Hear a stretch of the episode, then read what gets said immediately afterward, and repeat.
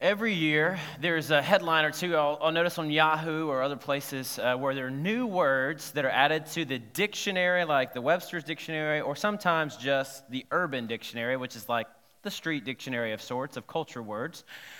And sometimes these words are, are out there, and I try to guess when I see the headlines what the definition of these words actually is. So I want to give you a chance to learn something new today. Maybe there are some words that I'm going to show you in a few seconds that you already know because you were just culturally in touch already. You just have a, your finger on the pulse of what's happening in the world. Have you ever played the game Balderdash before? It's essentially you, you get a word and you try to guess the definition. We're going to play with your neighbor right now, okay? I'm going to throw a word on the screen. Maybe it's a new word for you. Intaxication. See if you can guess what this word, intaxication, means. You can write it down. You can just share with your neighbor if you, if you would. Intaxication. I'd never heard of it. All right, you, you got your guess? All right, here it is. Here's what it means the euphoric feeling you get when you receive a tax refund that lasts until you realize it was your money to begin with. There it is. Maybe you've been, you've been feeling intoxicated lately. Uh, here's this word blame storming. Blame storming. What does blame storming mean?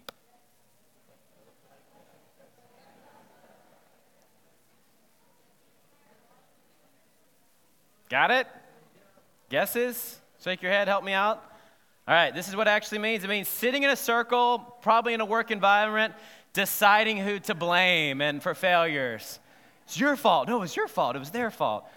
It's not brainstorming, it's blamestorming. All right, how about this one? Uh, Destinesia. Have you ever suffered from destinesia before? What does destinesia mean? I'll give you a hint. It has nothing to do with Indonesia. Destinesia. All right, maybe you've had this happen to you before. It's happened to me before.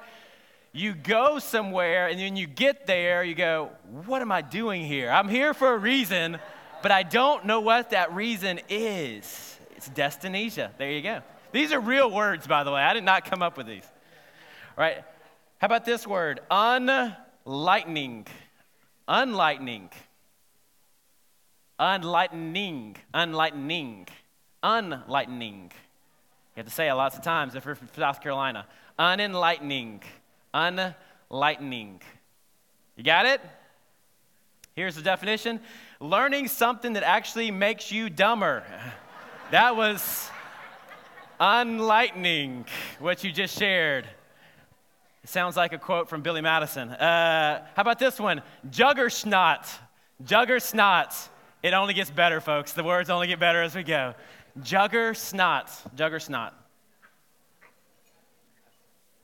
Any, any guesses from the audience? Juggersnot. Anybody? All right. Here we go. Juggersnot means a huge impending sneeze that you cannot prevent. Man, that was an intense juggersnot. How about indoorsman? Indoorsman. I, I happen to be an indoorsman at this time of year. An indoorsman. Got it? No? Yes? A person who prefers to explore the great indoors, especially when it's the Masters opening day of baseball. And what else is happening? Oh, the NCAA Final Four uh, this weekend. How about this? Internest. What is an internest? Hmm, internest. You can use any of these words, by the way, this week. Feel free. Internest. I, I can guarantee there's some people that, that have an internest. This is the cozy sitting hibernation nest that you create when you're surfing the net at home. Kids have these internests where they're, you know, there. No? Didn't nobody? Yes? Okay. Next one, afterclap. What does afterclap mean? Man, you guys, I felt it. I think you knew that one already. It's the everybody claps, and there's that, that one guy who's like, You're that guy, aren't you? You're that girl that's like, I'm going to be the last person. I'm going to be the afterclap person. All right, last one sermolepsy. Sermolepsy. Sermolepsy. You got this one, don't you? It's a condition in which a person falls asleep as soon as the sermon gets started. And I know that some of you suffer from this because I have observed it firsthand. And I did make up that word. Uh, sermolepsy. There's some words that are, are, new to us, they come out. Some are, are old words uh, that maybe we, we, we've heard before. But there's a word that we're looking at for the next couple of weeks. We've been talking about it a lot. We've singing about it a lot. We've been praying about it a lot this morning. It's this word that you've probably heard a lot grace. It's this word grace. And a lot of us, I'm sure, know what that word means. But what I want us to do for the next few weeks is really to lean in to what it's all about and to really listen and to connect what grace means for us. There's a word, another word, FOMO. FOMO, F O M O. And that, that means this it's a fear of missing out. There's a fear of missing out. And I have that. I don't like to miss out on stuff in, in life. But I think that the, the, there's a fear that's, that's expressed in Hebrews this, this way it says that, see to it that no one misses the grace of God. So it's this fear that, that, that we won't get it, that you won't get it, that I won't get what grace really means. This counselor, I heard, I heard him uh, write once this. Many years ago, I was driven to the conclusion, this was at the end of his career, that the two major causes of most emotional problems among evangelical Christians are these the failure to understand, to receive, and to live out God's unconditional grace. So I hope that in the next few weeks that we, we really capture what this word means, that our hearts press into the heart of God and hear what grace uh, really means for us. August 2nd, 2010, uh, maybe you remember turning on the, the news that day. Uh, a mine in northern Chile, it's in the desert region. Uh, suddenly there was an explosion. The, the rocks began to fall inside this deep, cavernous copper mine there uh, in, in Chile. And we didn't know what was happening. We were seeing breaking news here and there. Personally, I began to think about Jessica McClure. Remember her back in the 80s? Remember we, we turned our television on to see this hopeful rescue of a little girl that was trapped in, in, in a mine here. I think it was maybe Midland, Texas, or somewhere. Maybe you remember the town. But it was suddenly the world was, was watching this, this cave, this, this, this place, and this mine. And uh, we find out that there are there's some folks that got out, but there are other miners that are still trapped in. Days went by. There was rescue uh, efforts and just communication efforts from around the globe. People were gathering, hoping beyond hope that maybe, possibly, somehow, some way, these, these men survived. And after 17 days after the collapse, there was a note that was attached. They, they put a little exploratory uh, boring unit into the, the area they were hoping that they possibly could be. And what came out? A note. And a note that said this We are fine in the shelter, the 33 of us. All 33 miners were there in this 500 square foot area of this mine. And with only two days' supply, they took that bit of food for 33 people. They, they they moved it out and, and they took advantage of what they had for this the two days. On average, 18 pounds was lost per person during that time. They were huddled in this area. They, they said, and I read this, that for six hours after the collapse, almost all the miners were, were blind because of the dust storm that was created, and they couldn't see. Can you imagine being in those conditions? I mean, I, we did a caving uh, trips when I was in uh, college at Trevecca in Tennessee. We'd go to this cave that a friend of the, the church owned, and you would go underground, and it, the, the, darkness that are in these caves, it, it's frightening. Can you think about being in that kind of situation for days and days? And people gathered around this, this area, people from NASA, people, scientists from around the globe, hoping and, and, and wanting for these miners to be rescued. And we were glued. Could it be possible? Can we rescue these, these people? How are we going to rescue these people? Paul talks about the word grace a lot in, in his different letters in the word. And if you suffer from sermolepsy, I'm going to give you a little project that you can help you this morning. Just flip through all the, the letters of Paul from you know, Galatians, Ephesians, all these letters. Maybe count up how many times he uses this word grace. And uh, you can give it to me afterwards if that helps. But he uses it over and over and over again. And kind of the centerpiece of this grace topic and this grace discussion is in Ephesians chapter 2. So if you'd, you'd flip there in your Bible on your phone, if you don't have one, there's probably a Bible in front of you in, in your seat there. Ephesians chapter 2. And he says this Once you were dead because of your disobedience and your many sins, used to live in sin, just like the rest of the world, obeying the devil, the commander of the powers in the unseen world. He is the spirit at work in the hearts of those who refuse to obey God. All of us. It's probably a good phrase to repeat. All of us. All of us used to live that way, following the passionate desires and inclinations of our sinful nature. By our very nature, we were subject to God's anger just like everyone else. Now, we can't have a good conversation about grace without first talking about another word that we don't really like to talk about, do we? It's this word sin.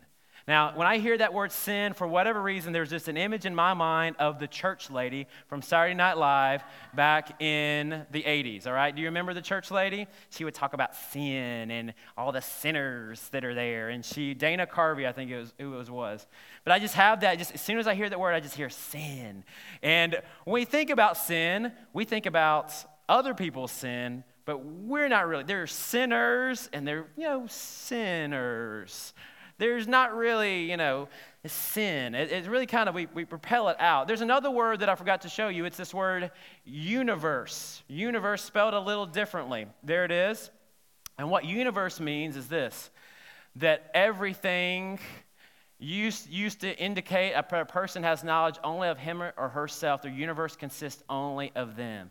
And really, the heart, I think, of sin is that, is that the world revolves around me. It revolves around me. That, and, and we hear this, that the sinful nature, as Paul's describing, that, that all of it, it's, it's within us. And this desire that we would follow whatever we want in our inclinations, in our passions, in our lusts that we have. And at the heart of it's this, this refusal to obey God. And one author I, I read this week basically says it's, it's insurrection. We have this rebellious nature inside of us. Isaiah talks about it this way all of us are like sheep. We have strayed away. We have left God's path to follow our own path. Yet the Lord laid on him the sins of us all. Now, all of us have gone astray from God. We've all followed these sinful inclinations or this nature inside of us. And in my way, my place that I've maybe have gone after these, these natures, maybe that's intoxication. For you, it might be accumulation. For somebody else, it might be religious dedication. Or maybe still others today, it might be seeking after stimulation. But the truth is that, that none of us are righteous. Not one of us. That we all have gone our own way. We've all followed our sinful desires. In fact, Paul talks about it personally. He says, Listen, hey, the truth is this that Christ came to save sinners. And I love this part. He says, I am the worst. I am the worst. Now, there's a song that you can't think of the word grace without thinking of the song what? Amazing Grace. It's a song that we sing, uh, we've been singing for a long time. And I love to hear it in, in various places. The very first verse of the song is what? Amazing Grace. What is it? How sweet the sound that saved a wretch like me. Not like you, like me. A wretch like me. And the effects of sin, we see it everywhere. It separates us from God. It's just darkness. There's evil that comes when, when, when sin comes. And you can paint the walls of the cave as much as you would like, and you can try to numb as much as you would like, but you can't get away from what sin does. It destroys, it kills, and it causes eventually death. So, how do we escape it? How do we get away from the effects of sin? How do we get free from the burden and the effects of, of what this causes in our hearts and our life? Now, if you were to sit down with most people, if you were to ask somebody to go to lunch this week at your office, and you would sit down with them and say, Let me ask you this Do you believe in heaven? Just, uh, just coworker, do you believe in heaven? Now, I think if you brought up that subject, they would probably try to immediately switch the subject because we don't like to talk about that stuff, right? Let's talk about sports. Let's talk about even politics. Let's talk about something else, but let's don't talk about that, okay? And so, do you believe in heaven would be a question maybe you could ask. And in the middle of that, the next question probably or could be do you think you're going to heaven? Do you think you're going to heaven? And I think, this is just my guess, I just stats tell us that most people believe in heaven. Most people in the United States believe in heaven, the majority of people. And most people believe that they're going to heaven. Okay? Now, why do you think, maybe the next question, why do you think you're going to heaven? And I think the answer, I think for most people, would come to be something like this because I'm a, I'm a good person. I'm a good person. I, am a good person. I do good things. I, have heard it in, in, in places like funerals before. He was a good person. She was a good person. That's why they're in heaven. But the question I've had in my life, and, and, and maybe as I, you know, when I was really seeking God and, and really trying to figure all this out, the question I had was this How good do you have to be of a person to go to heaven? I mean, what's the standard? How do you measure that? How good do you ha- has good have to be to get to heaven? I mean, is it like, I mean, we're used to these kind of systems in America. I mean, it, as students, we know what's passing and failing these days. Is it like 70%? 60? 70? All right, so 70, you have to be 70% good and, and just 30% bad, and that's the passing grade that gets you into heaven? Or is it like the standard much higher, like 80%? 80% good, 90% good? I mean, what's the line? Because if, if this is the standard to get us there, I think we should become pretty familiar with what that is, okay? Or is God like, you just have to be like 13% good? And that's the mercy God that we love, okay? Just, that's, that's good enough. But, but here's, I, think, you know, I, I kind of had this image as a scale. You know, what, how many good deeds do I have to, to do to outweigh the bad deeds and the sin in my life? And the question is, how many of those good deeds, how many of those things would I have to do to outweigh the, the, the sin that's there? There was a British conference once, and it was about comparing religions and about how Christianity stacked up against other religions of the world.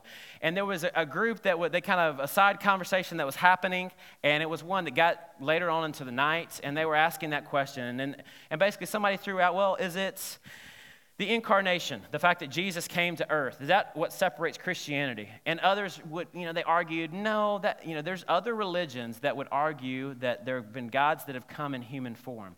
Well, well, what about resurrection from the dead? I mean, is that unique to Christianity? Well, there's, there's some other religions that, that believe that as well, coming back in different forms and different places and different things. This gentleman, you might have heard of him, his name is C.S. Lewis. He kind of wanders into this conversation and he throws out this, you know, what's the rumpus about? He says. I don't know if that was with an accent, but it sounds like it was. What is this rumpus about? And uh, think Downton or Downtown Abbey. And uh, he throws that out there and they, they say, well, we're trying to figure this out. And he said, well, that's easy. That's easy. There's one thing that, that separates us it's grace. It's grace. It's the fact that love comes to us free, no strings attached, and it seems to go against every single instinct in humanity. Now, if you look at other religions, the Buddhist, the Eightfold Path, you know, the, the Hindus' doctrine of karma or, karma, or Muslims, the code of, code of law, each one offers a way to earn approval. And only Christianity dares to make the statement that God's unconditional love is what rescues us. We cannot reduce following Jesus Christ to religion and to what we can do. It strips it of its power completely. Now, this word religion, in some ways, has become kind of a bad word, hasn't it, the last few years? I was reading a book. Some of you guys have read uh, the author Kyle uh, Idleman, and he gives kind of a breakdown of, of what maybe some comparison as we think about the word religion and I even like this definition he uses. He says, Our attempt to earn God's favor by following rules and regulations. If we were to sum up what in general religion means versus grace. And he even gives a chart, and I think it's, it's pretty accurate. So we'll take a look at that. There's some key words to religion. Religion is all about doing. I've got to do, do, do, and be, be, be, do, be, do, be, do to become. That was a song. That was a joke. I thought it was going to be a lot funnier than that. But it wasn't. Uh, religion is about oh, what you do, but, but grace is about what's been done for us. We celebrated that in a big time way last week, but we celebrated every single Sunday. What has been done for us through the, the cross. The focus of religion is oftentimes on the outward. Grace is all about the inward. If you want to read a scathing passage from Jesus, Jesus in Matthew 23, he's, he's talking to the Pharisees that are so focused on the outside that they are not paying attention to the inside. In fact, he gives this, this, this image of a, a cup. And maybe you've had a cup like this before in your cabinet, where it's like you worry about cleaning the outside of the cup. I don't know if you've ever poured something in a cup full of maybe dust and mildew. You don't even think about the inside. You don't even clean out the inside of the cup. So just focus on the, the inward or the outward instead of the inward, while grace does the opposite. The foundation of, of religion is all about rules. The foundation of grace is all about it's all about grace. It's about this, this gift from god. The, the motivation for religion in general is this controlling through shame. Controlling through shame. While grace is all about gratitude which encourages holiness I heard a story once by a pastor. His name actually was Matt as well. And uh, he shared this story about when he was in uh, seminary. And he went uh, it, was, it was there at seminary with, some friends. They were going to get ready to go to a Christian concert. And uh, they've been, had befriended a, a woman uh, through just connections. A woman that was a, a, single mom, and she was really not new to, to faith, or she didn't know much about faith at all, but this group was trying to encourage her in that. They invite her to come to this concert. They go to the concert. It's a great atmosphere, and the, the focused on college students. At the end of the concert, is in the, the, the, music time, there was a speaker that came up, a pastor that came up. And the pastor's topic of that, that night was all about sex. And it was all about why that you should save yourself for marriage. And as he approached the topic, he did it in a way full of a lot of, of finger pointing, uh, was the kind of the, the, the theme for the, the sermon. Beginning of the sermon, he took this rose and he said, I want you to pass this rose around to everyone there. And they just begin to pass the rose. You just see the rose just going around the, the, the concert scene around the, the room. And as this, this pastor is talking about why you shouldn't, and, and, and this and that, and talked about STDs, and, and it just had this feeling of the whole time. And you, Matt said he looked over at this woman that they had brought, this friend, and she would not even make eye contact with anyone around her. Her head was just lowered in shame. She didn't want to look up. And at several times, she, he just saw the, the, the, the, back and the shoulders go up from a, a crying motion. And you just, he just feel this, this thing coming up inside of him. At the end of the talk, the, the speaker, he grabs this rose, and as you can imagine, in a, in a place full of, of kids, it, this rose got passed around, and it was broken, and the, the petals had all kind of come off everywhere, and it just was, it just was a mess. And he said, This is why. This is why you don't. Do you think anyone will want this broken rose? Do you think anybody would want this? And that time, Matt said he just wanted to scream out, Yes! Jesus does. This is why Jesus came. He came to take the broken and to restore. He came to love those who feel unloved. He came to give hope and to rescue. That is exactly why Jesus came. He came to help those who are broken. Shame, folks, does not work. Grace is what saves. Grace is what saves. And what happens in religion, it creates this fear of fear and frustration. What grace does is it gives freedom. It gives freedom. The outcome of, religion oftentimes is these, these feelings of pride or, or guilt, the opposite. While grace, the outcome it produces is love for God and love for others. Let's keep reading. This is the best part of this Ephesians passage. But God is so rich in mercy. He loved us so much that even though we were dead because of our sin, He gave us life when He raised Christ from the dead. It is only by God's grace that you have been saved. For he raised up from the dead, along with Christ, raised us up from the dead, along with Christ, and seated us with him in the heavenly realms because we are united with Christ Jesus. So God can point to us in all future ages as examples of the incredible wealth of his grace and kindness toward us, as shown in all he has done for us who are united with Christ Jesus. God saved you by his grace when you believed. And you can't take credit for this, it's a gift from God. Salvation, not a reward for the good things we have done, so none of us can boast about it. For we are God's masterpiece. He has created us anew in Christ Jesus so we can do the good things He planned for us long ago. Grace, it is a gift. A gift. I have a gift. Any kids here that are awake? Any kids here awake? Jacob, I have a gift for you. Right here. I'm going to give away what the gift is. All right, you can open it. It's ice cream. I love ice cream. It's Cold Stone, uh, and it's a gift certificate to there. I hope that you can enjoy that. Uh, it's especially I like the Reese's Pieces uh, that you put in mush into the. It's good stuff. Now, if I were to ask my friend Jacob to, hey, Jacob, after service, uh, to get that gift, I want you to clean up this mess that I've made up here. And these folks out here are really messy. They leave their worship folders. I want you to clean this whole place, and the gift certificate's yours. That's not a gift any longer, is it? No, it's a job, okay? It's a job. Grace is not something that you can earn. It's not something that, well, if I do this, this, and that. No, it, it's just a flat gift. That's what he's telling us. It's a gift from God. I was uh, in my middle, this is to be hard to believe, but I played middle school basketball uh, and I was good, okay? I was, I don't mean to brag, but I was, okay? There it is. Uh, my ninth grade year, I went to high school and I, I tried out for the basketball team and I didn't make it.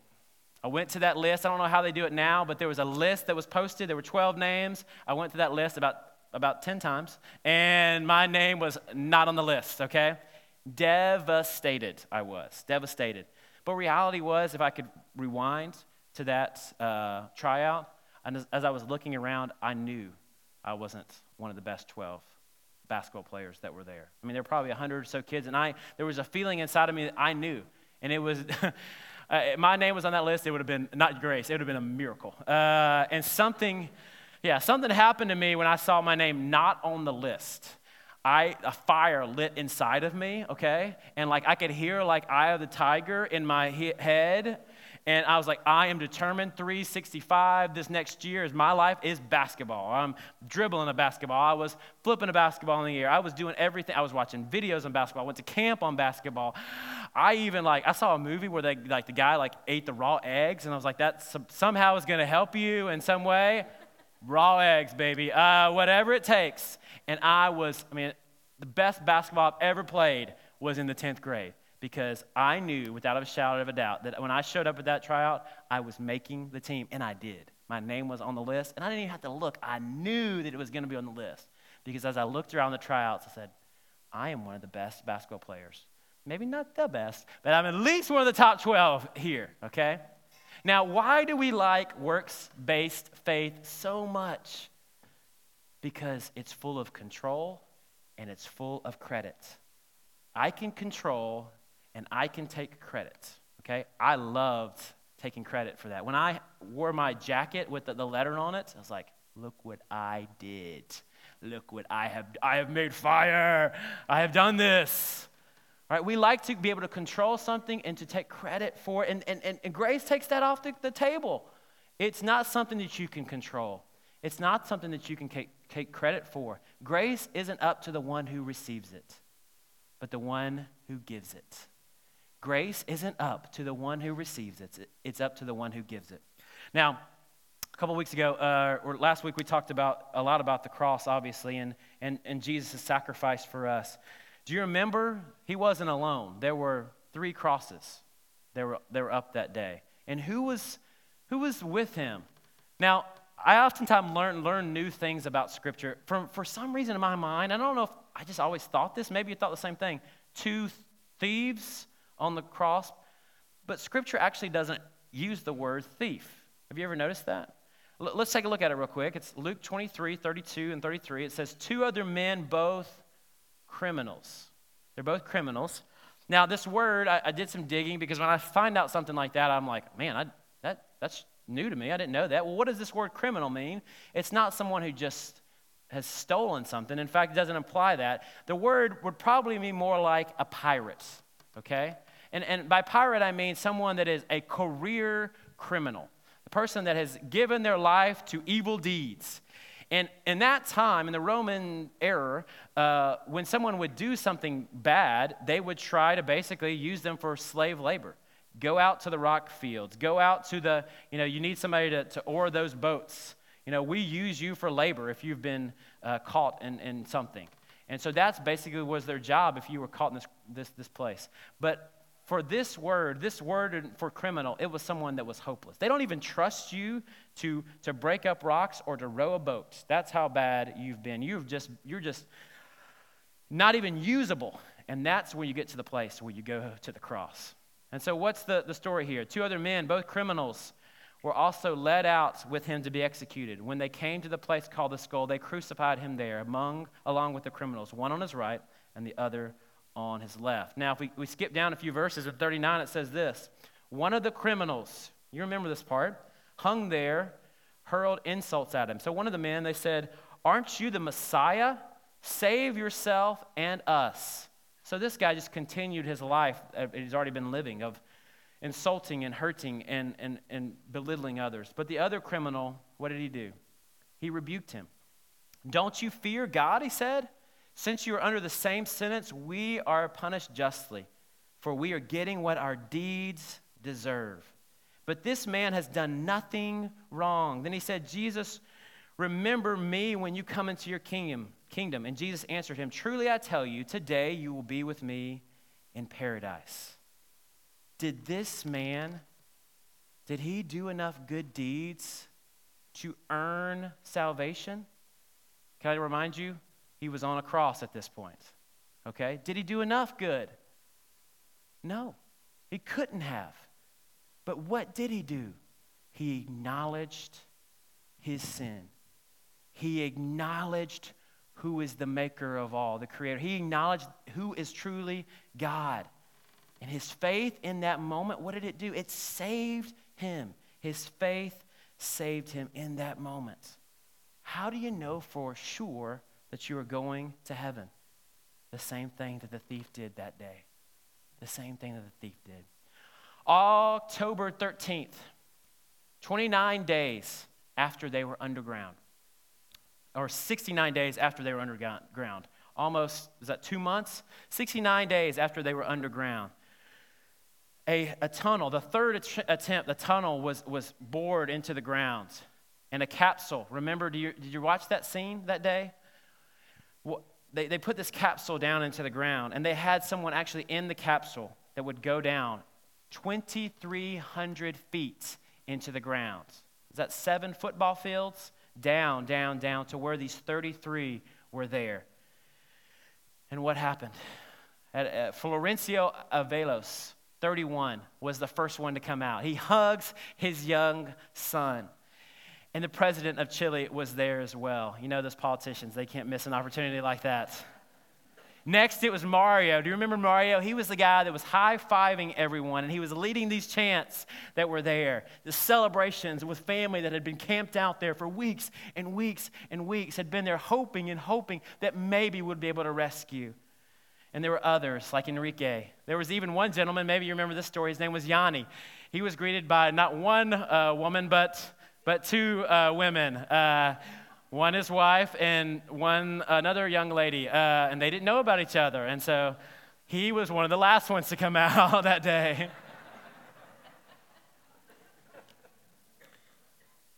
I love what one of the guys said as he came up. He said this: "We were down there. One of the men that that was close to God.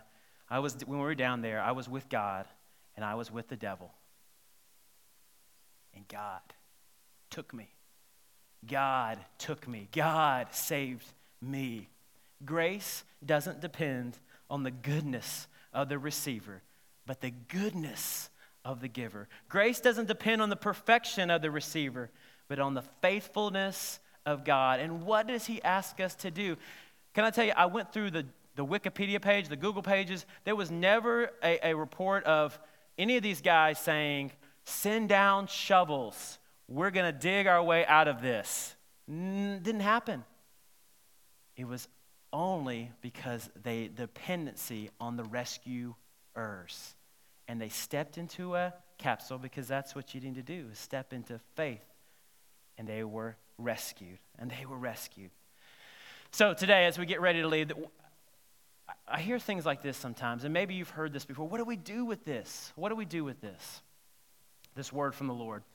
I, uh, I love to go to a coffee shop. It's on Barker Cypress. It's called Plum Coffee, and it's a throwback coffee place uh, in that it plays old music. Uh, from the 60s and the 50s, uh, and there's all kinds of things from different eras that are there, mostly a lot of older things like uh, phones that you actually, rotary phones. Do you remember those?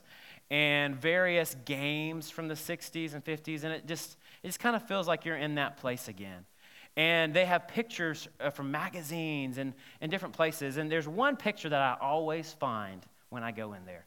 It's this picture uh, right here. Come to Sunday school, enjoy our picture Bible with us. Now, a couple things I like about this is like, here's the big drawing card, right? Come to our church, we have a picture Bible. Ooh, you know, that's how we're going to get the folks to church there. Come to Sunday school, enjoy our picture Bible. I think they're onto something here. People don't appreciate, understand, realize the light bulb doesn't come on for folks just by hearing. They've got to see it. They've got to see it. They've got to experience it. And as we look in the next few weeks, some stories from Jesus Jesus uses the word grace and talks about it, but he was more into painting pictures for people and showing pictures. And the ultimate picture that he gave us of what grace look, looks like was the self sacrifice that we celebrated last week. But he showed people what this grace looks like. In a couple of weeks, and what we do here at our church, uh, if you're new to us, when we have uh, baptism, You have permission to do that now. You can grab those.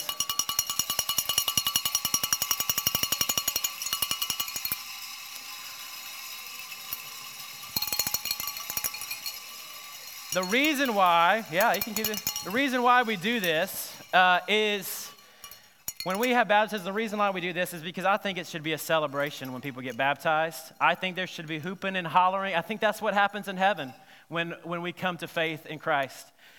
But the reason why we do that when somebody comes out of the water is not to celebrate. We want to encourage a person or a, a student, and we, we do that. But this is a celebration of grace. This is a celebration of people that were dead and are now alive in Christ Jesus. But this celebration shouldn't just happen on baptism days. It shouldn't just happen on Easter. It should happen all the time we should be a people of gratitude. So, our response to grace, it's gratitude. It's thankfulness lived out in front of, of people. Some other way that we can respond to God's love by seeking growth. Paul says it this way too. You know, should we keep on sinning? Because some of you are maybe thinking this. Those that of us that have grown up in church all along, you need to not just talk about grace. You need to talk about some truth too, okay? We're not just grace people, we're truth people. Right? And Paul talks about that. He says, listen, should we keep on sinning so that God can show us more and more his wonderful grace? He says this, of course not. Sin destroys, folks. And we should celebrate grace, but sin destroys hearts and destroys lives. And so, what should we do? We should fight against sin through the power of the Holy Spirit in our life, who enables us to do what we didn't think that we can do and overcome sin. And since we have died to sin, how can we continue to live in it, he says. So it's this encouragement to say, keep fighting, keep celebrating grace, and God will give us freedom in that. And the next way is this to reciprocate his love and grace to others. Here's the assignment for this week show grace to someone out in the world. We get opportunities all the time you're going to leave this place today and you're going to have a lot of opportunities as you get in your car and you go to a little place called 290. It is just like Grace Central there, okay? we do. It's that moment that you're like, you've been in that line of 50 cars, and that one car goes right by, past everybody and is like, honk, honk, can I get in? And you're like, no, baby, uh, you need to go to the back of the line. Here's your assignment let them in. Let them in. What? They did not earn that place. I've been here for 10 minutes. Grace. Gra- what? If you don't give grace, then you don't get grace. Not get it like, like I get it from God. It's not only that, it's like you don't get it. Like you haven't figured it out yet. That you didn't deserve it. And so we give it to others. And so, as hard as that's going to be, I challenge you to do that. And maybe it's a little harder in other places, like your house, with your family, with sisters and brothers that are hard to be graceful with sometimes, with husbands that's hard to show grace with sometimes, with wives. Show grace to others as an act of saying, God, thank you. Thank you for what you've done. Can you pray with me? God, you're good to us. Lord, I pray that, God, that we would get this. Lord, that I would get this, that as we dive into an ocean of grace, because that's what you offer, not a kiddie pool, but an ocean of grace. God, I pray that we would reciprocate that love. God, that we would celebrate you with gratitude. Lord, we would do that with our lives, with our words, with everything that we do, God. We are so, so thankful Lord, that it's nothing that we can do because, God, I, I, think as I, I talk to friends that have been on the same spiritual journey that I have, God, I, we realize pretty quickly there's no good thing that we can do to get that, to get salvation. It doesn't work. It doesn't work. Shame doesn't work. Works doesn't work. It's only grace and love. God, I pray that we would step into that. Lord, I pray for the person today that is just feels the condemnation of the past. They feel like the rose today. God, I pray that they would experience your freedom like they have never experienced before. And they would all be able to point, every one of us, every story in this room, because we've all been that rose to a certain place before. We've all wondered, God, that we would be able to raise our hands and we would be able to point to the one that has given us freedom and grace and love and eternity and hope and purpose, Lord. God, help us in those situations it seems so difficult to extend grace. Lord, help us to have the power through your Spirit to do it. Lord, we love you. We celebrate you today. We celebrate the author and perfecter of our faith. Lord, we love you. We lift these things in your name. Amen. Would you join us and sing?